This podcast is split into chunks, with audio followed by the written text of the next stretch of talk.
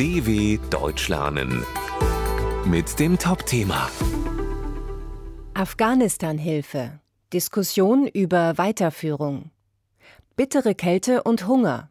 Die afghanische Bevölkerung braucht dringend internationale Hilfe. Doch seitdem die Taliban ein Arbeitsverbot für Frauen verhängt haben, können Hilfsorganisationen kaum noch arbeiten. Etwa zwei Drittel der Bevölkerung Afghanistans sind nach Angaben der Vereinten Nationen auf internationale Hilfe angewiesen, um zu überleben.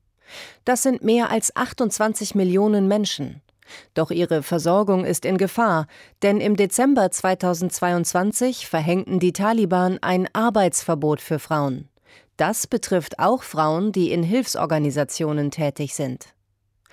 Ohne Frauen können wir einen Großteil der Hilfsbedürftigen, Frauen und Kinder, nicht erreichen, sagt Oliver Müller von Caritas International. Das Verbot beeinträchtigt die Arbeit seiner und anderer Hilfsorganisationen massiv.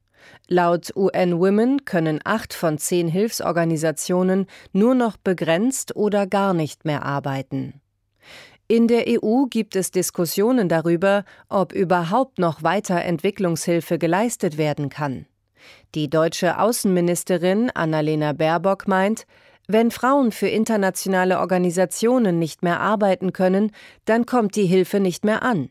Und wir können uns als internationale Gemeinschaft nicht zum Handlanger der Taliban machen, mit Blick auf das Arbeitsverbot von Frauen.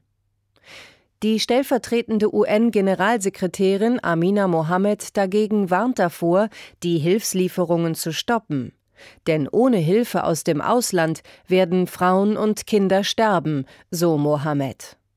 Es gibt Temperaturen von minus 30 Grad, sagt sie. Und es gibt Menschen, die nicht wissen, woher sie ihre nächste Mahlzeit bekommen.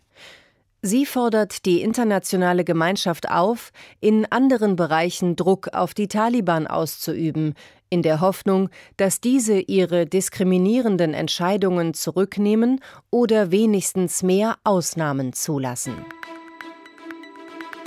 dw.com/topthema